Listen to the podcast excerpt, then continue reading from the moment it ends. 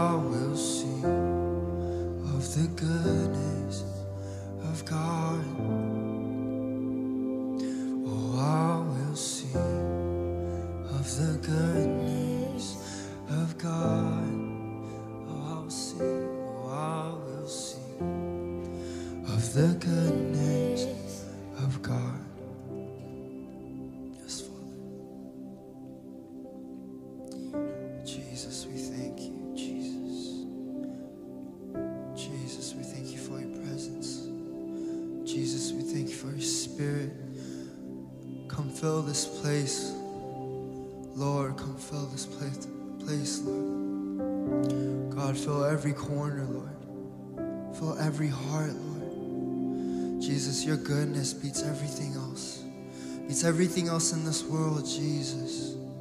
God, you are so good. God, how could, how could we compare you to anything else? Jesus, we just want more of you, Lord. We thank you. Jesus, we thank you. We just want to have this outpour of, of love onto you, Lord. Jesus, we come before you this morning, Jesus, we thank you.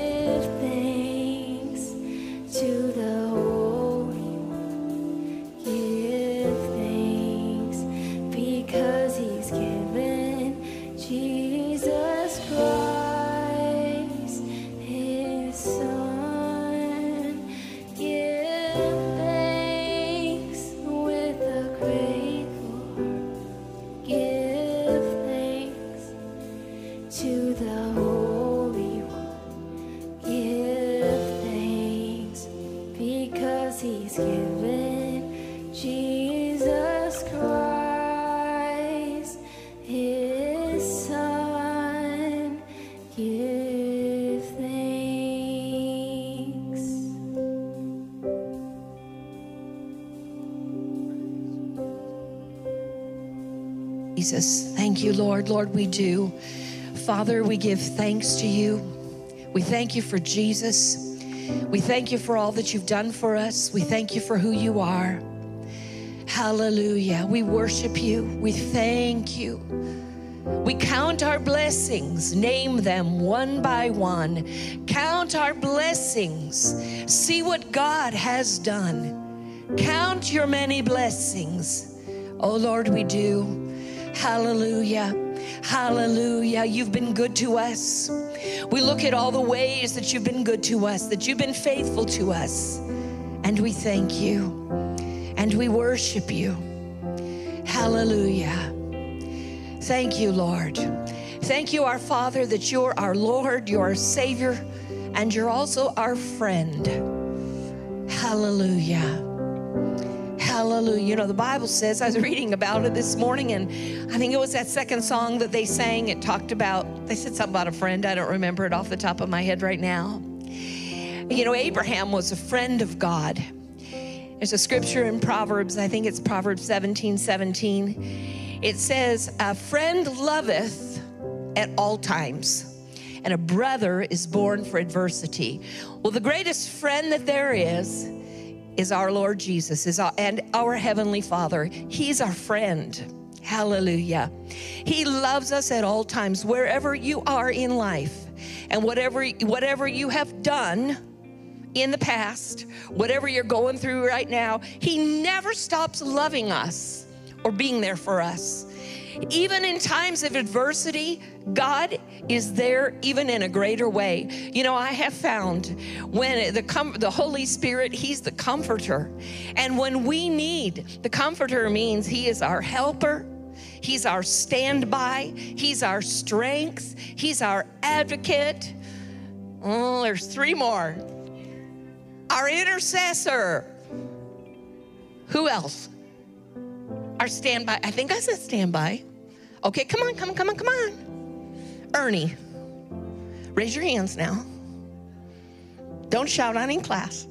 Anyway, there's seven. Look it up. but anyway, all those things that we need as our comforter.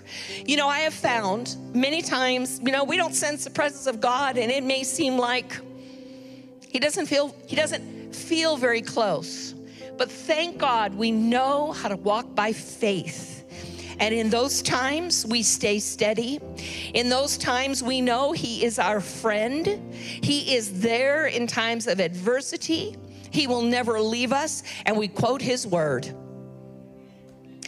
I said some, you know, I, I think it was Smith Wigglesworth that, Smith Wigglesworth that said this, but he said, at the time you feel like you have the least faith, you have the most. If you're continuing to stand on the word, if you're continuing to declare the promises of God, when you have every negative feeling in the wor- world and you choose to believe, you have the greatest faith then because you have no feeling that you're going on. You don't feel strong spiritually. You don't feel like preaching. You don't feel like shouting. But when we shout and we declare the word in the darkest of night, hallelujah, he is faithful. And, and then there are times the comforter will rise up when you really need him. He will rise up and give you grace and that which you need. He is faithful. Hallelujah. Thank God for his presence. Lord, thank you. You're our friend. You're our friend. A friend loveth at all times. And you are with us in adversity. Many are the afflictions of the righteous, but the Lord delivers him out of them all. And so, Lord, we thank you. We stand with each other and we declare not only over ourselves, not only our families, but also our church family. We thank you, O Lord, for the victory that is ours through our Lord Jesus Christ. We speak strength. We speak soundness. We speak healing. We speak peace. We speak joy and deliverance and all that is needed because it's wrapped up in Jesus.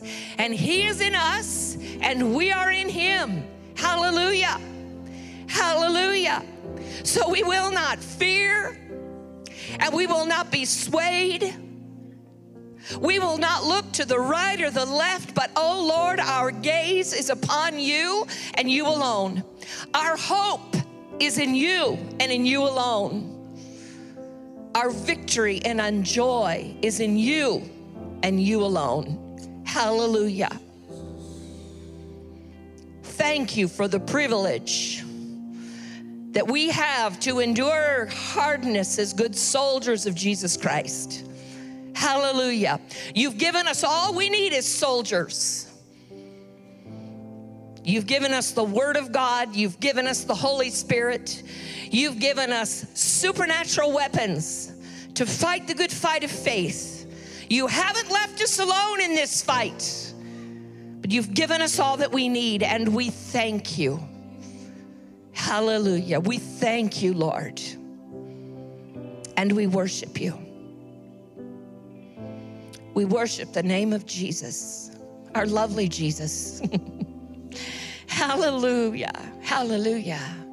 Hallelujah. Worthy is the Lamb. Worthy are you, Lord. Wonderful Jesus. Hallelujah. Glory to God. Well, if you agree with that, say amen. Amen. Praise the Lord. Before you're seated, why don't you uh, love on several people, give them a hug or a shake their hand and tell them your name if you don't know them. We're going to dismiss the children at this time to kids' church. And uh, I don't know who's back there. There should be somebody back there. Mr. George is back there. Thank you, Mr. George. For those of you who are worshiping with us online, thank you for joining us today. Amen. We know you will be blessed. Thank you, Jesus.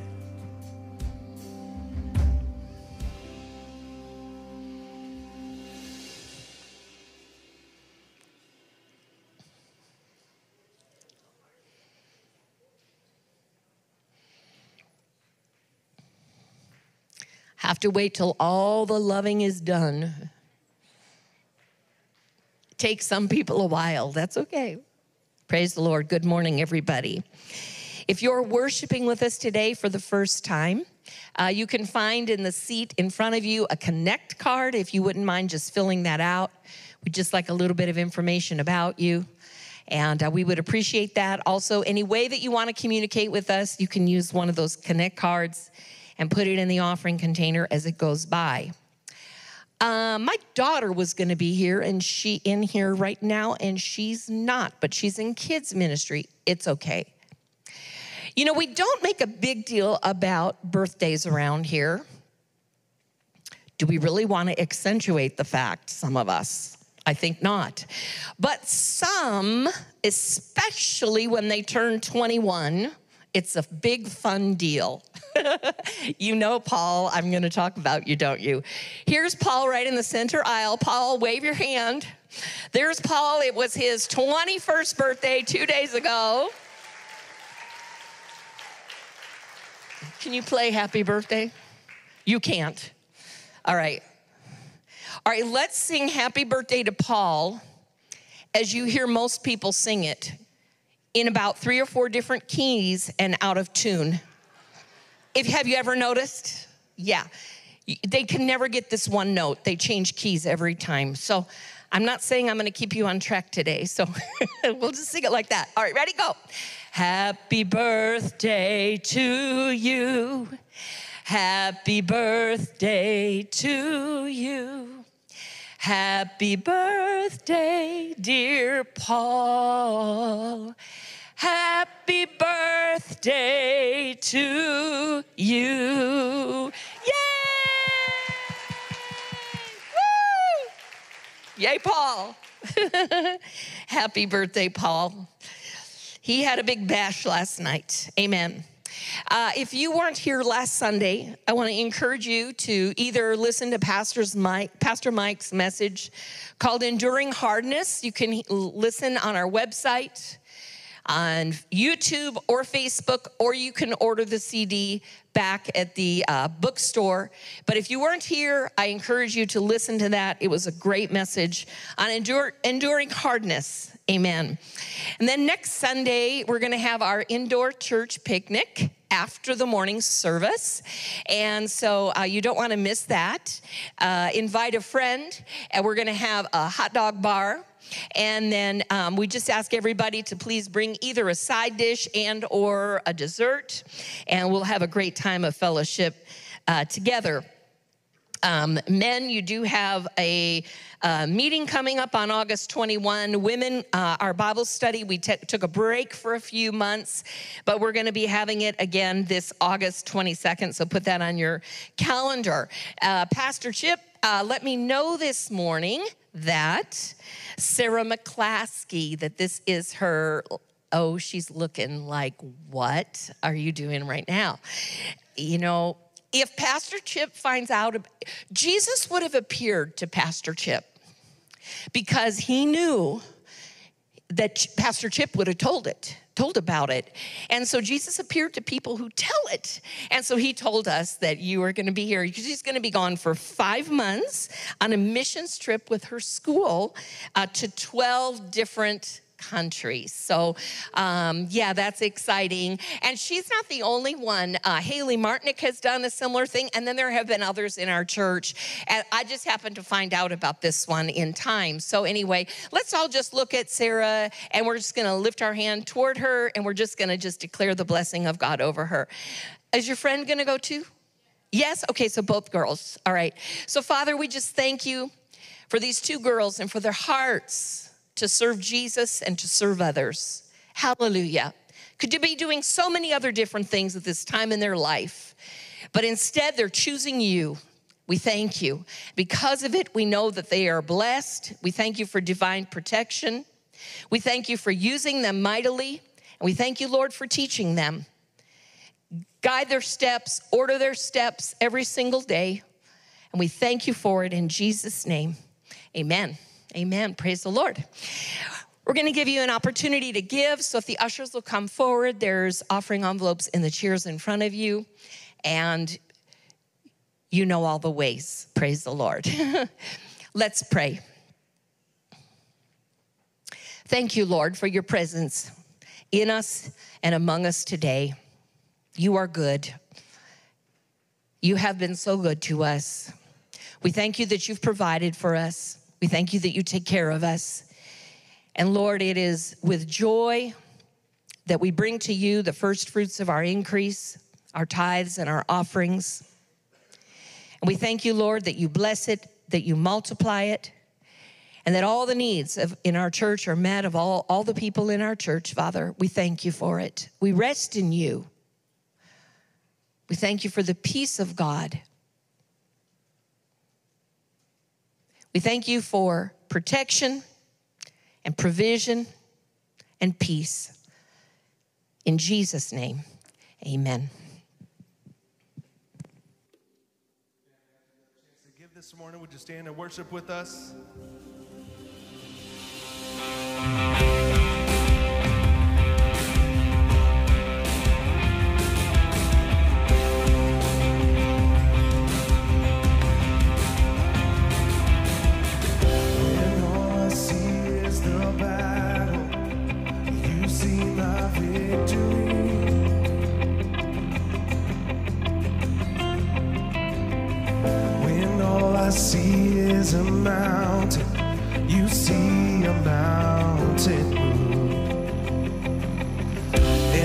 as I walk through the shadow, your love surrounds me.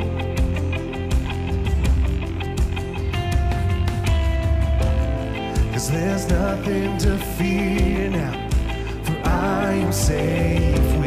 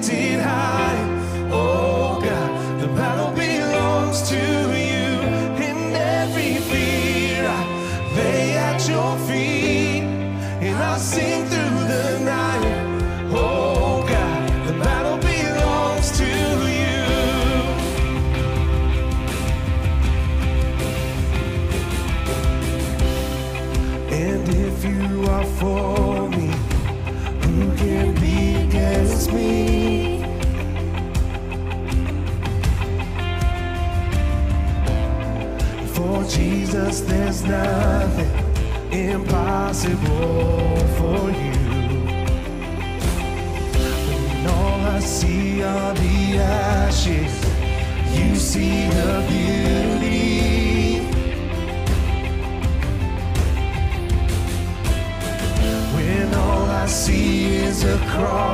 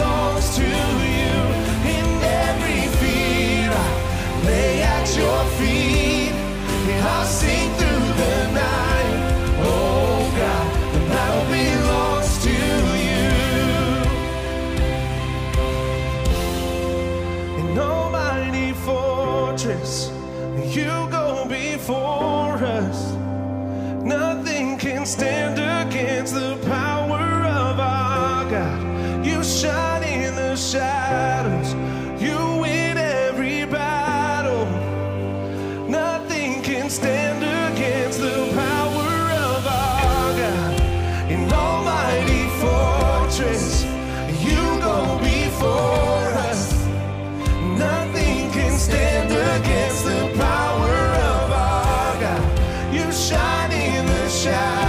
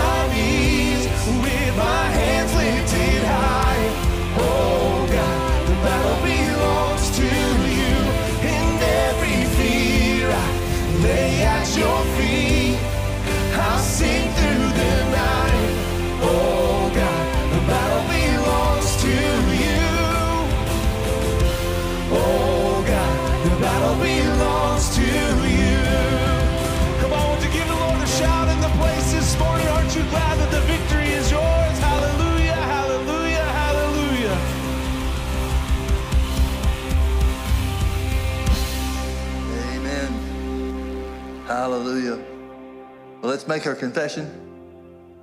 This is our year of Jubilee. We expect manifestations of the Holy Ghost and power. We believe for financial miracles and miracles of healing. In Jesus' name, amen. You can sit down.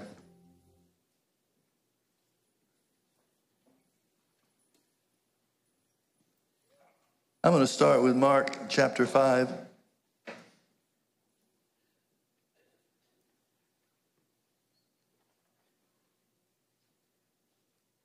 But before that, let me give you a little bit of a history lesson, so to speak, concerning the four Gospels.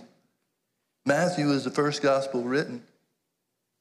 We don't know much about Matthew other than the fact that he was uh, part of the 12. He was a tax collector, perhaps the most notable thing about Matthew was he had to have had an education. He had to be able to, to read and write. And then Luke's account, Luke's gospel starts with a, a summation about what he's going to do. And he makes a statement uh, about uh, providing information concerning Jesus' ministry in order. He uses that phrase twice. And the, the only thing that, that we can think that, that, that, that order means is chronological order. He, um, he identifies that he was in a place of understanding so that that order would be something that he had witnessed to. But the Gospel of Mark, this Mark is also called John Mark in uh, the book of Acts.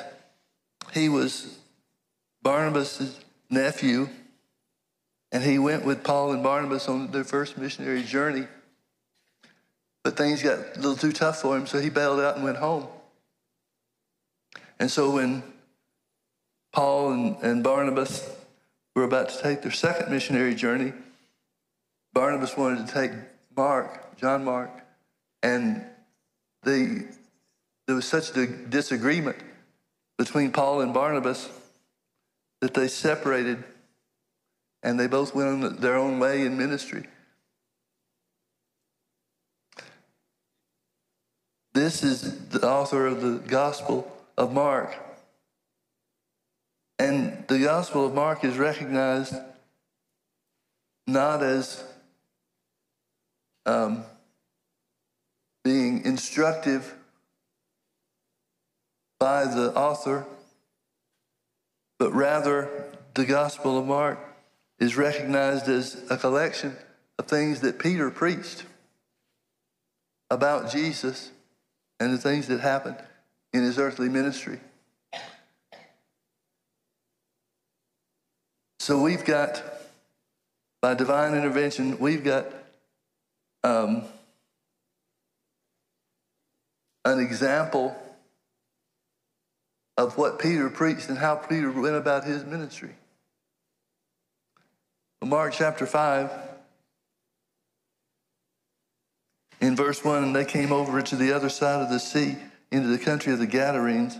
And when he was come out of the ship, immediately there met him one out of the tombs, a man with an unclean spirit, who had his dwelling among the tombs, and who and no man could bind him, no, not with chains, because that he had been often bound with fetters and chains, and the chains had been plucked asunder by him, and the fetters broken in pieces, neither could any man tame him. And always, night and day, he was in the mountains and in the tombs, crying and cutting himself with stones. But when he saw Jesus afar off, he ran and worshipped him, and cried with a loud voice and said, "What have we to? What have I to do with thee, Jesus, thou Son of the Most High God? I adjure thee by God that thou torment me not." For he said unto him, or we should say, he had said unto him, Come out of the man, thou unclean spirit. And he asked him, What is thy name? And he answered, saying, My name is Legion, for we are many. And he besought him much that he would not send them away out of the country. Now there was nigh unto this mountains a great herd of swine feeding, and all the devils besought him, saying, Send us into the swine that we may enter into them. And forthwith Jesus gave them leave, and the unclean spirits went out and it entered into the swine, and the herd ran violently down a steep place into the sea. They were about 2,000, and they were choked in the sea. And they that fed the swine fled and told it in the city and in the country, and they went out to see what it was that was done.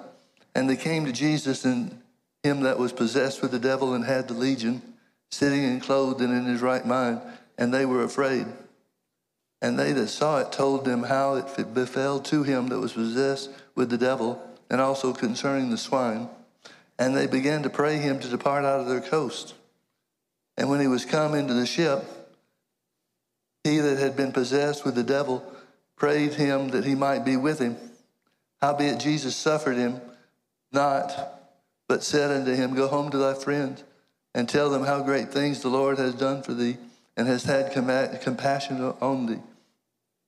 And he departed and began to publish in Decapolis how great things Jesus had done for him, and all men did marvel. Now, there's a lot in this experience that, um, that I think it would do us well to point out some things. Notice that the devils didn't want to be sent out of that country. Devils, evil spirits are territorial.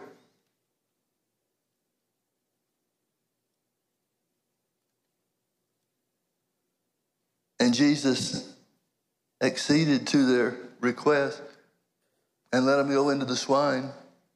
And the first thing that they did immediately, they destroyed the swine. They destroyed this herd of 2,000 pigs.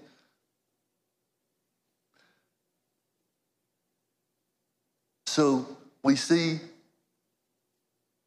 with absolute certainty what the purpose for these evil spirits were by their destruction of the, the herd of swine.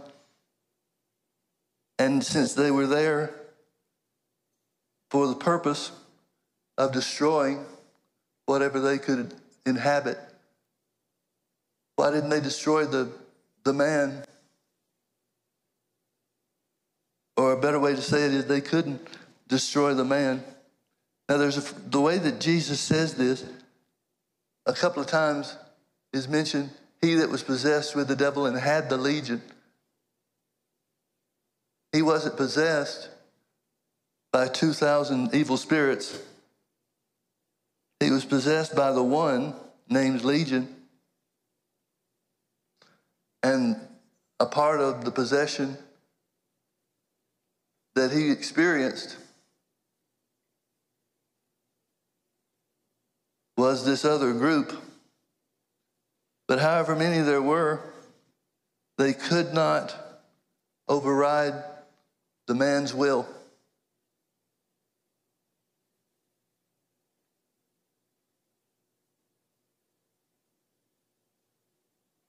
I'm not sure what verse number it is. Let me see if I can get it.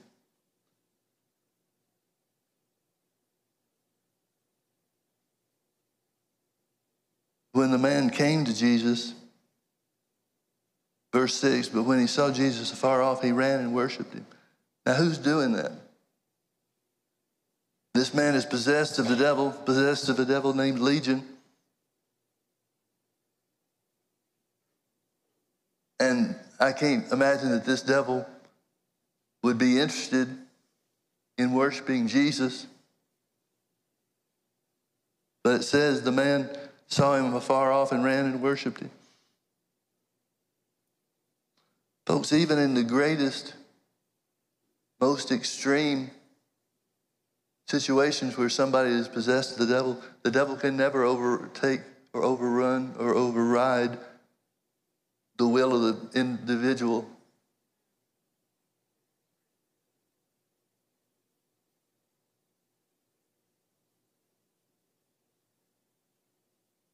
Now, something else about this the devils have something on their mind. The first thing they talk to Jesus about is their time of torment.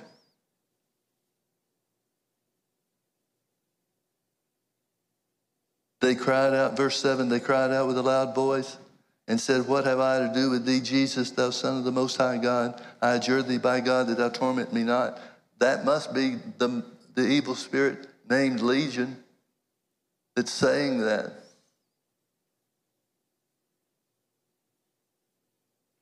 Another thing we see in Mark chapter 5, verse 8, Jesus had already said to him, Come out of the man, thou unclean spirit.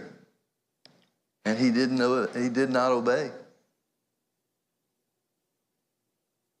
Then Jesus asked him, What is thy name? And he answered, saying, My name is Legion, for we are many. There's a very distinct differentiation between the possessing spirit and the others.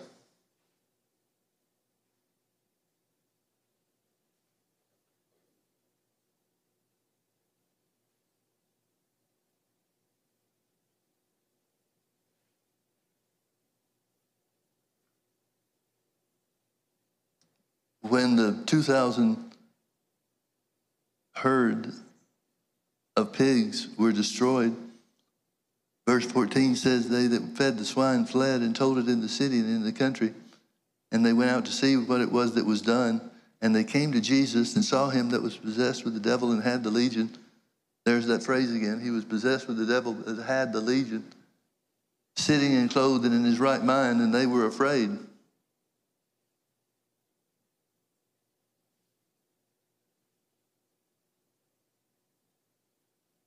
And they that saw it told them how it befell to him that was possessed with the devil, and also concerning the swine. And they began to pray him to depart out of their coast.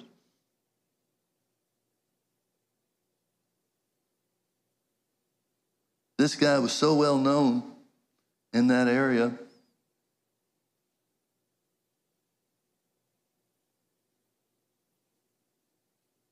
That when the news came of these strange happenings, they all ran out to where this cemetery was, where this man was living.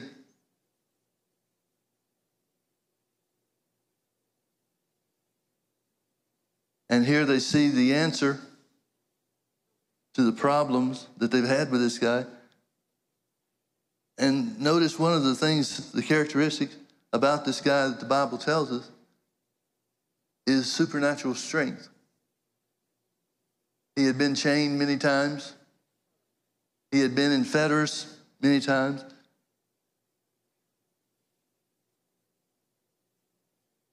But the chains were, had been plucked asunder and the fetters had been broken. So they couldn't keep they couldn't even keep the guy confined. Now we've got another story in the Bible in the Old Testament about Samson who operated in the power of God and the power of God that was manifested in him was supernatural strength. One of the things it said that he did was he carried away the gates to the city that tried to hem him in and keep him from going where he wanted to go. Now, folks, I'm not sure how you can carry away gates, city gates, but some way or another he did it. Now, here's the devil mimicking the power of God. Both individuals are operating in supernatural strength, but their purpose is not the same.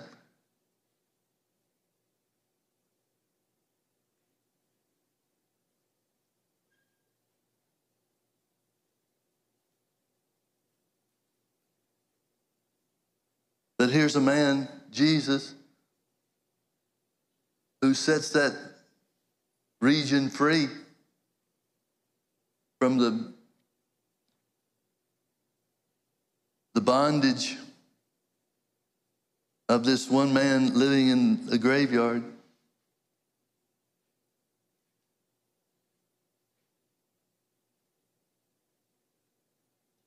Now, Paul writes to the Thessalonians about things that will take place in the end times. And one of the things he says that the devil will do is lying wonders. And he talks about that taking place through the Antichrist. Now, how would we, if we saw these two things side by side, Samson's supernatural strength and this man with an unclean spirit who has the same kind of strength,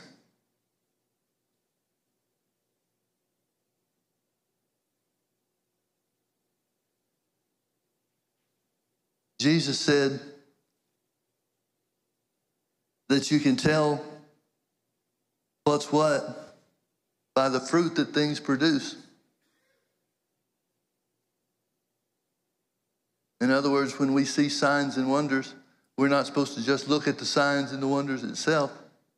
We're supposed to look at the fruit that it brings so that we don't be taken away with the wrong things. And I have no doubt but that uh, the operation, that kind of operation, will increase more and more before Jesus comes. And the work of the devil to deceive will be greatly enhanced by the ignorance of believers around the world.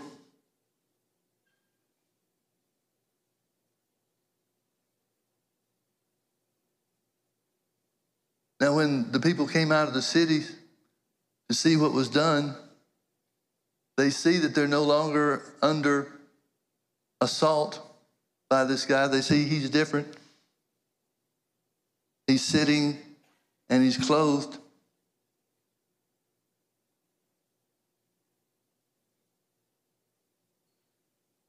But their question is not to Jesus, How did you do this? Or what does this mean? They were simply afraid and tried to get Jesus away from them.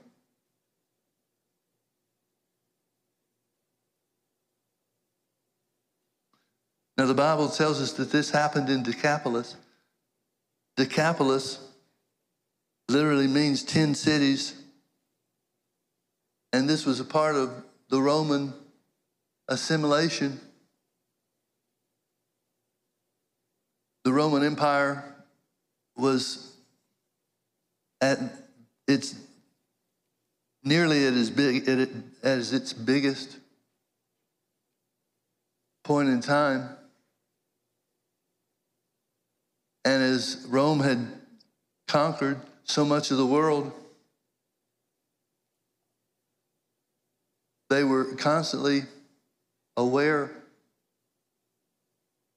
of people that were starting rebellions against Rome. And so, one of the things that they would do in a new area that they conquered was that they would establish cities. In this case, it was 10. In other places in the world, it was a different number.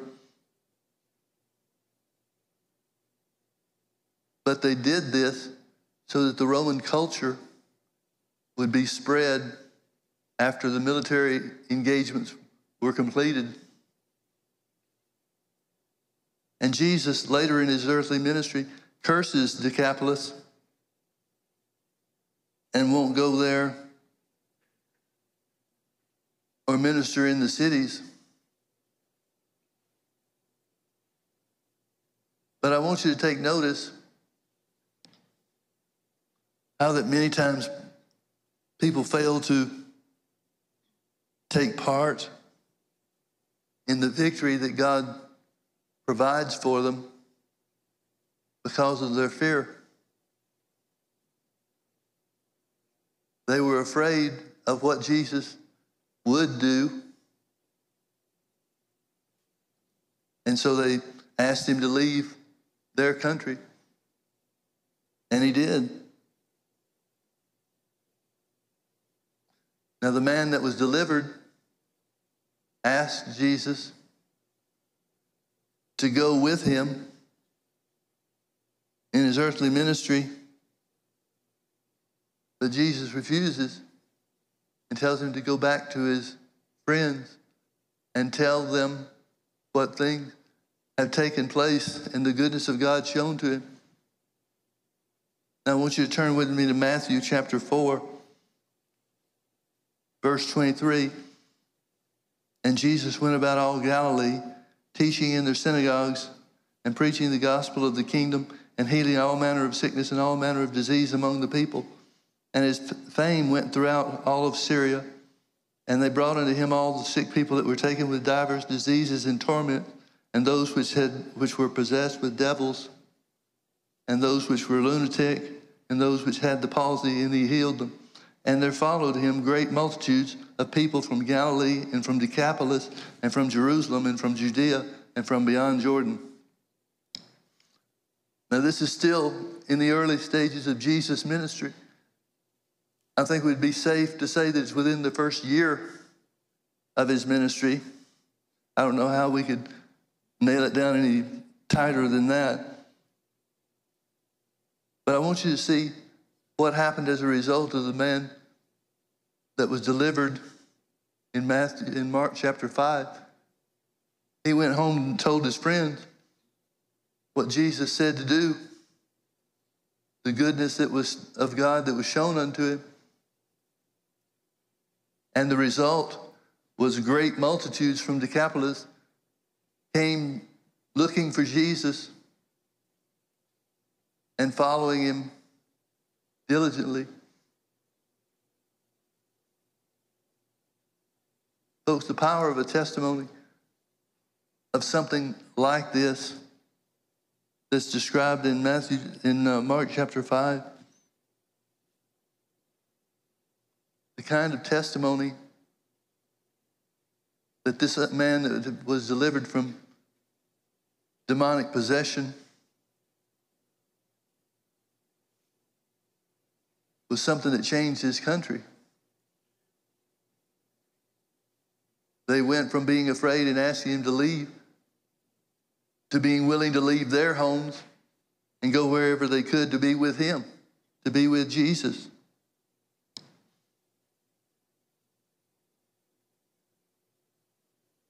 These people that made up the multitude from Decapolis wind up being a part of the company that Jesus feeds with the five, the crowd of 5,000, that he feeds with the loaves and the fishes, multiplying the loaves and fishes. It didn't change the fact that the cities were cursed by Jesus, but the people weren't cursed. The people that were willing to commit their lives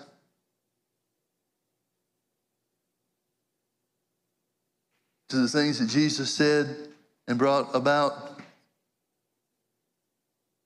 in his ministry, his earthly ministry.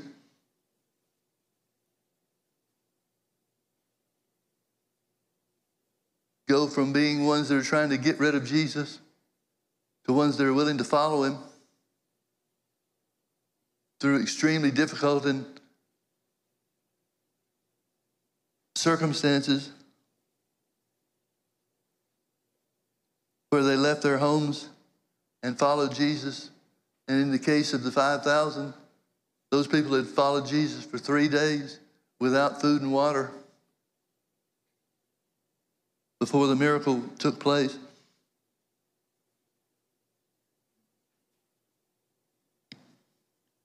If we go back and look at people that God used,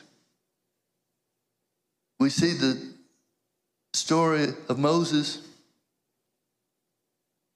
Now we know the high points of Moses' life. He wound up growing up in Pharaoh's household rather than being destroyed like the king had commanded.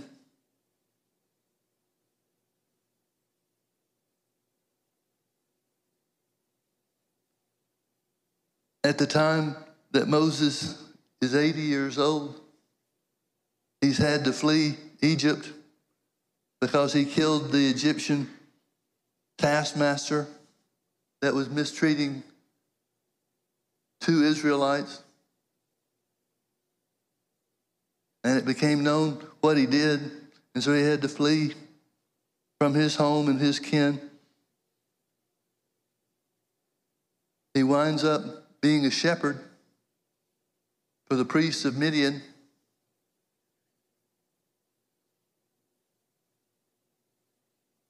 And at age 80, God appears to him in a bush that burns with fire but doesn't burn up. And he tells Moses to go back to Pharaoh. It's a different Pharaoh at that point in time. But he sends him back to Egypt to tell Pharaoh to let my people go. Now, Moses argues with the Lord quite a bit about doing it, about doing what God was calling him to do. And finally, God asks Moses what he has in his hand. Moses responds to something that the Lord had previously told him by asking what power is available to him to do the, to bring the plagues upon the Egyptians. And Jesus asked him, What's in your hand? And he says, A rod, just a shepherd's staff. So he tells him to throw it down on the ground, and he does, and it turns into a snake. And Moses runs from the snake. The Lord then told him to take it by the tail, and he does, and it turns back into a stick again.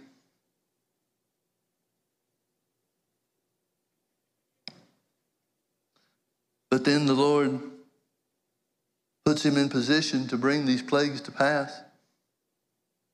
And each of these plagues are directed at one of the false gods of Egypt.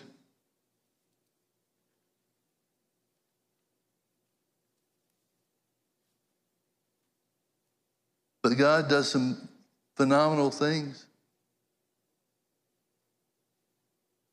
to override the law of physics in the earth.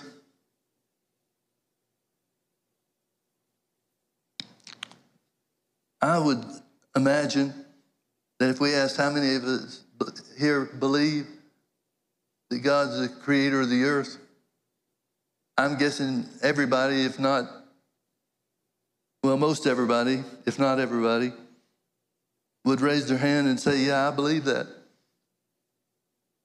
But there's a big difference in believing that God created the earth and understanding what being the creator of the earth means when it comes to the law of physical the, the physical laws of nature.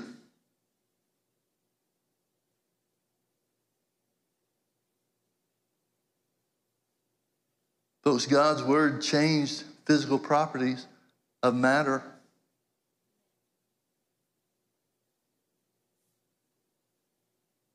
Dust became gnats.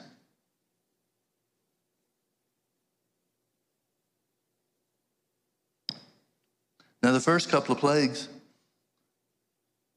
Pharaoh's sorcerers were able to do some of the same things. They were able to turn the Nile River into blood, just like Moses did. They were able to bring frogs up from the, the Nile River. But there came a point where, after the, I think it was after the third plague, that God separated the children of Israel that lived in the land of Goshen so that none of the plagues would affect them, only the Egyptians.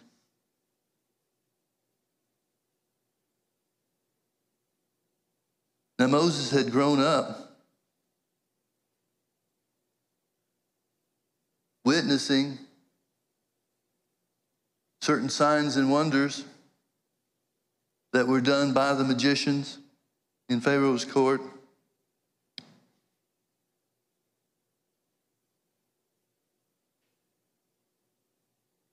But it hadn't produced in him the knowledge of God's power or the ability of God. Yet we have another story in the Old Testament where you've got Daniel and his three friends that were taken captive and brought to King Nebuchadnezzar's uh, palace after Israel was conquered by Babylon. And these four young men decided that they would not disobey God's law any longer in the foods that they ate and the things that were given to them. Daniel went to the schoolmaster, so to speak, and told him that the food that they were given was against God's law to, and forbidden to eat. And so they come up with a plan to just eat oatmeal or something similar for 10 days. And then the schoolmaster could look at, see how they responded. And they appeared stronger than everybody else that was in the school. And so they then gained position, or permission, I should say, to eat only the things that were prescribed as fit under the law of Moses. Now, these four young people, over a period of time, were called into question why they wouldn't bow down and worship the statue, the golden statue that Nebuchadnezzar made of himself. And because they found God and experienced God's power in the food that they ate, they built upon that. And Daniel survived the lion's den by the power of God. And then the other three Hebrew children were the ones that were cast into the burning fiery furnace and survived.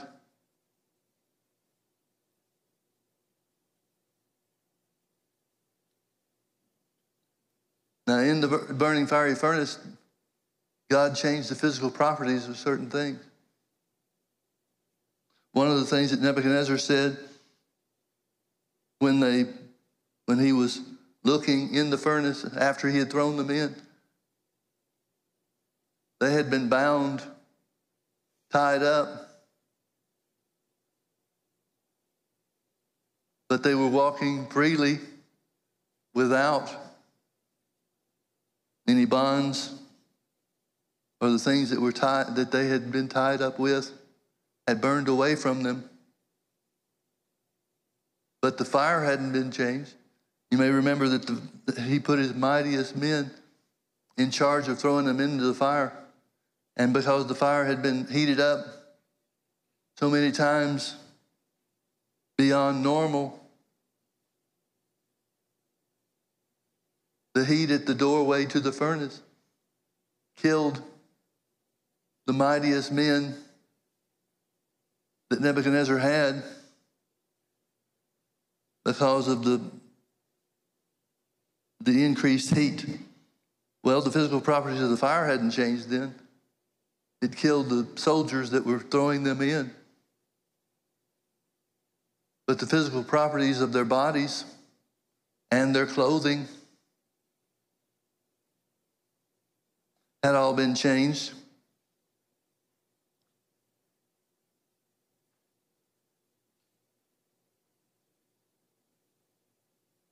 Now, to contrast the difference between Moses being afraid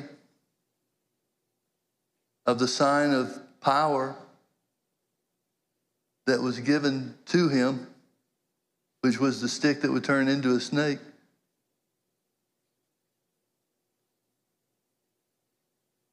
Now, as I said, the sorcerers, through occult practices of some type, were able to do the same things with their sticks. But the snake that came from Moses' staff ate up the sorcerer's snakes and consumed them.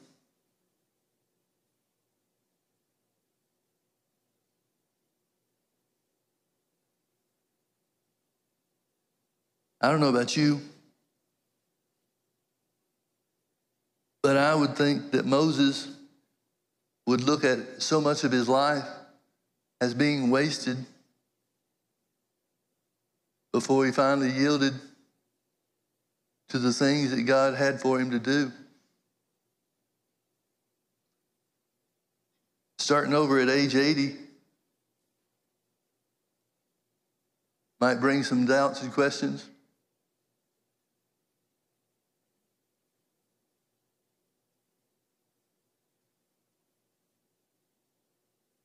But these young boys who started believing in God's commandment and committed their lives to keeping the law of Moses wound up experiencing things without going through the, the fear that Moses experienced.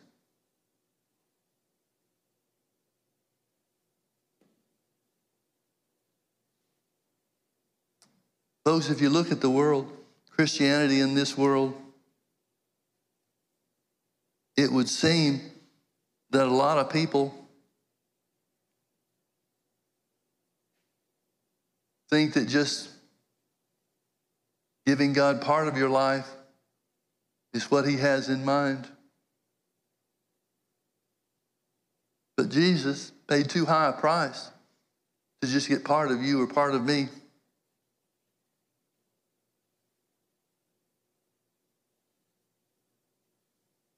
Or we could look at it this way, perhaps.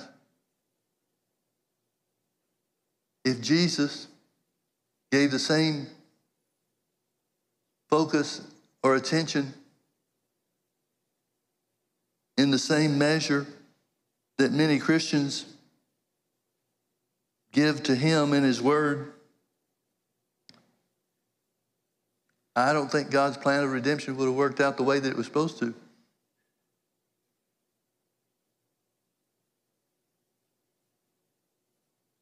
I believe that where we are on God's timeline concerning Jesus coming back and the rapture of the church, or our being gathered together unto Him,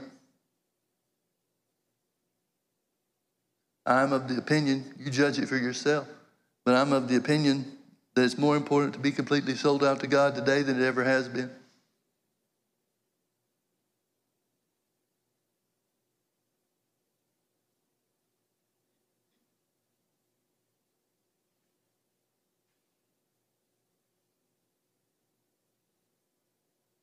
God, as being the creator of the heavens and the earth,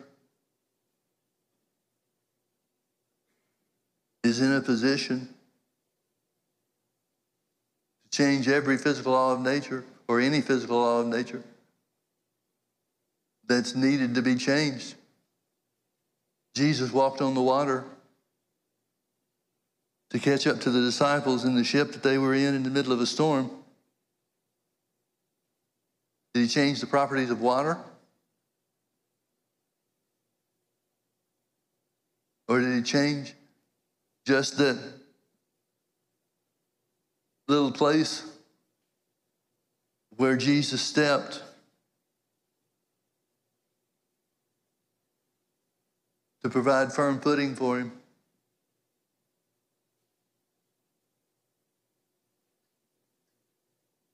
We've already mentioned the multiplying of the loaves and the fishes. Jesus changed the physical properties of the fish in the multiplication process in some way or another.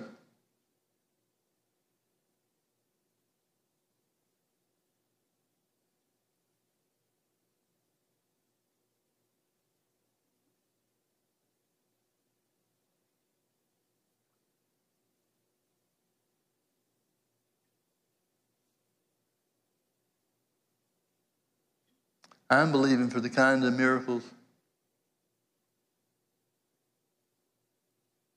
that changed the country as it did with Decapolis.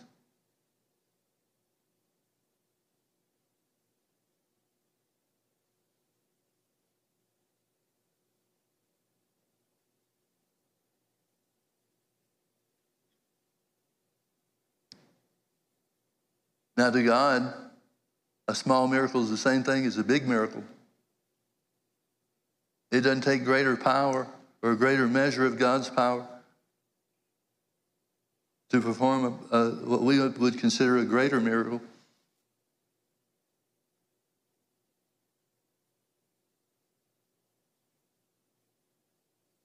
And if you look in Paul's ministry as identified in the book of Acts,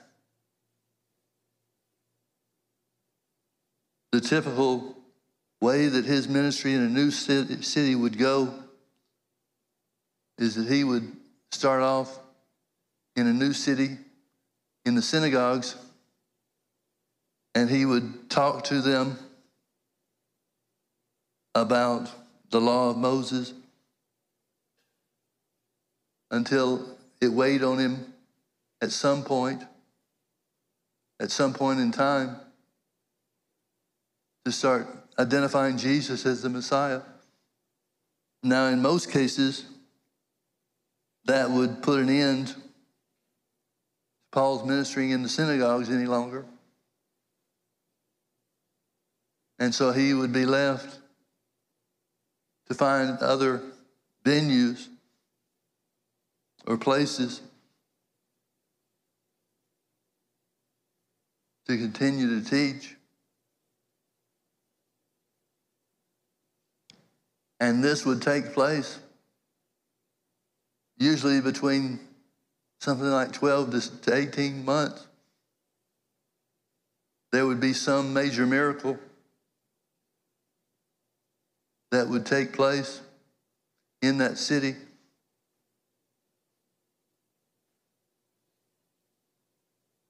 And that would turn the city upside down, one way or the other.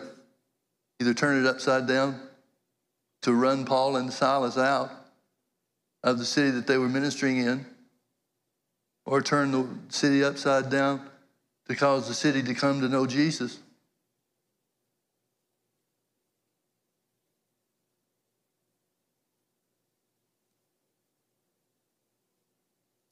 I wonder if God wants to do that kind of thing today. We know that he wanted to do that kind of thing during Paul's day. And if he wanted it then and God never changed it, why would we not expect that he would do the same thing today? I think that's the kind of thing we need to prepare ourselves for. When I say prepare ourselves, I mean through the knowledge of his word and through prayer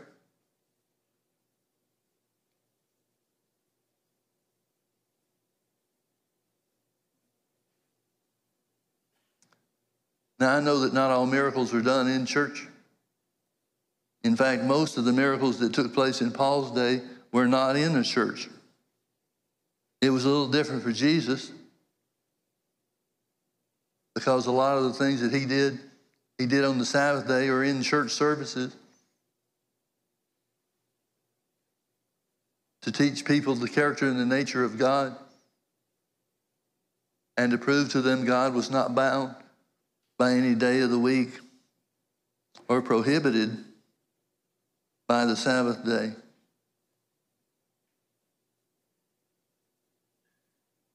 But I believe that's what we're on the edge of having.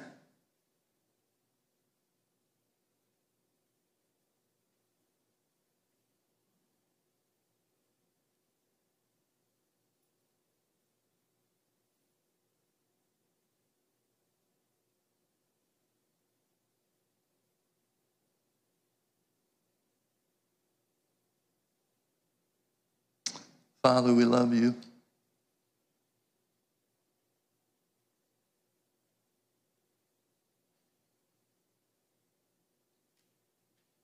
Your word says, Lord, that in this day you will lift the burden off of our shoulders.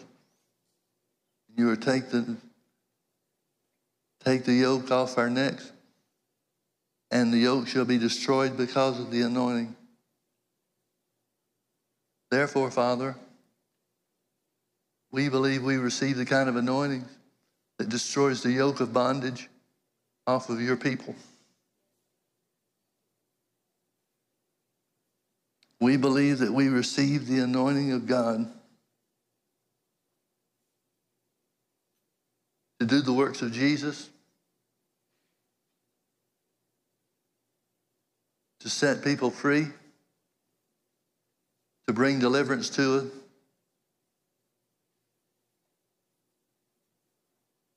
The kind of anointing that breaks the yoke from off of our necks. Thank you, Father, for doing great miracles.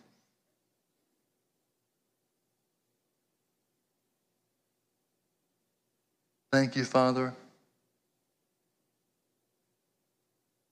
for setting your people free.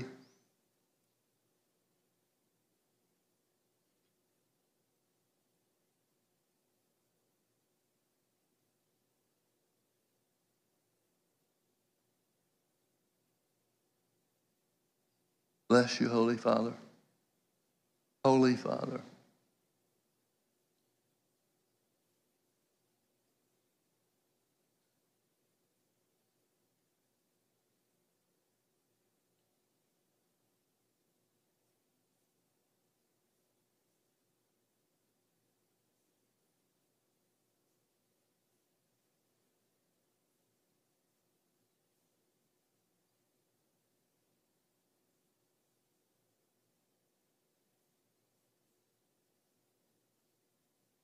There are things on the inside of me that I can't yet get out.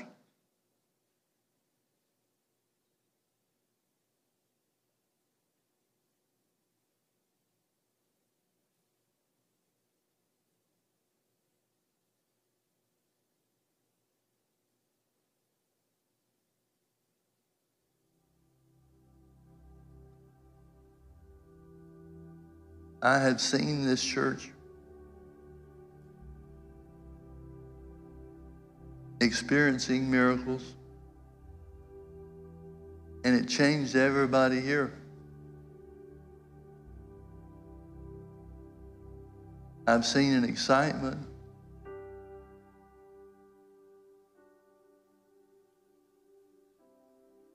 For people to come to church unlike anything we've ever witnessed.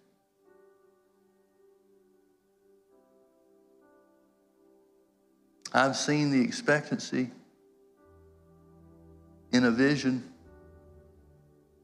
I have seen the expectancy for miracles. And it changes everybody here.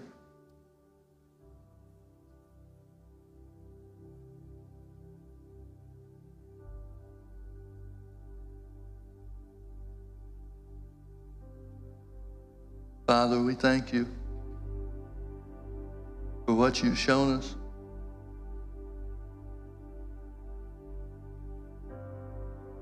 But Holy Spirit, I thank you for what you're doing to bring it to pass.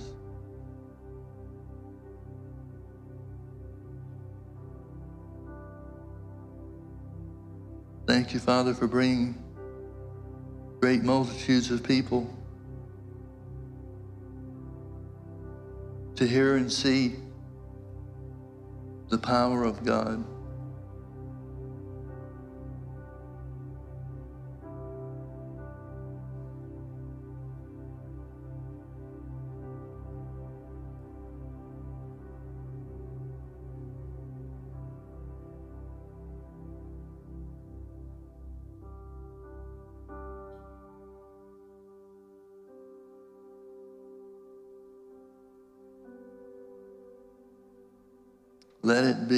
As it was in Jesus' ministry.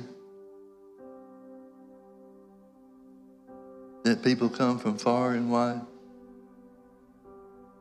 bringing the sick and those which are influenced by the devil, that we might see the healing power of God at work in our day just as it worked in Jesus' day.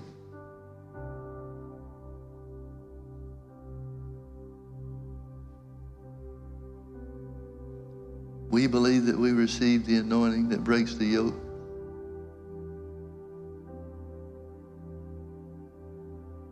In Jesus' mighty name. Say it with me. I believe in miracles. I believe we will experience miracles and miracles of healing. In Jesus' name, amen. God bless you, folks. Thank you for being part of our family.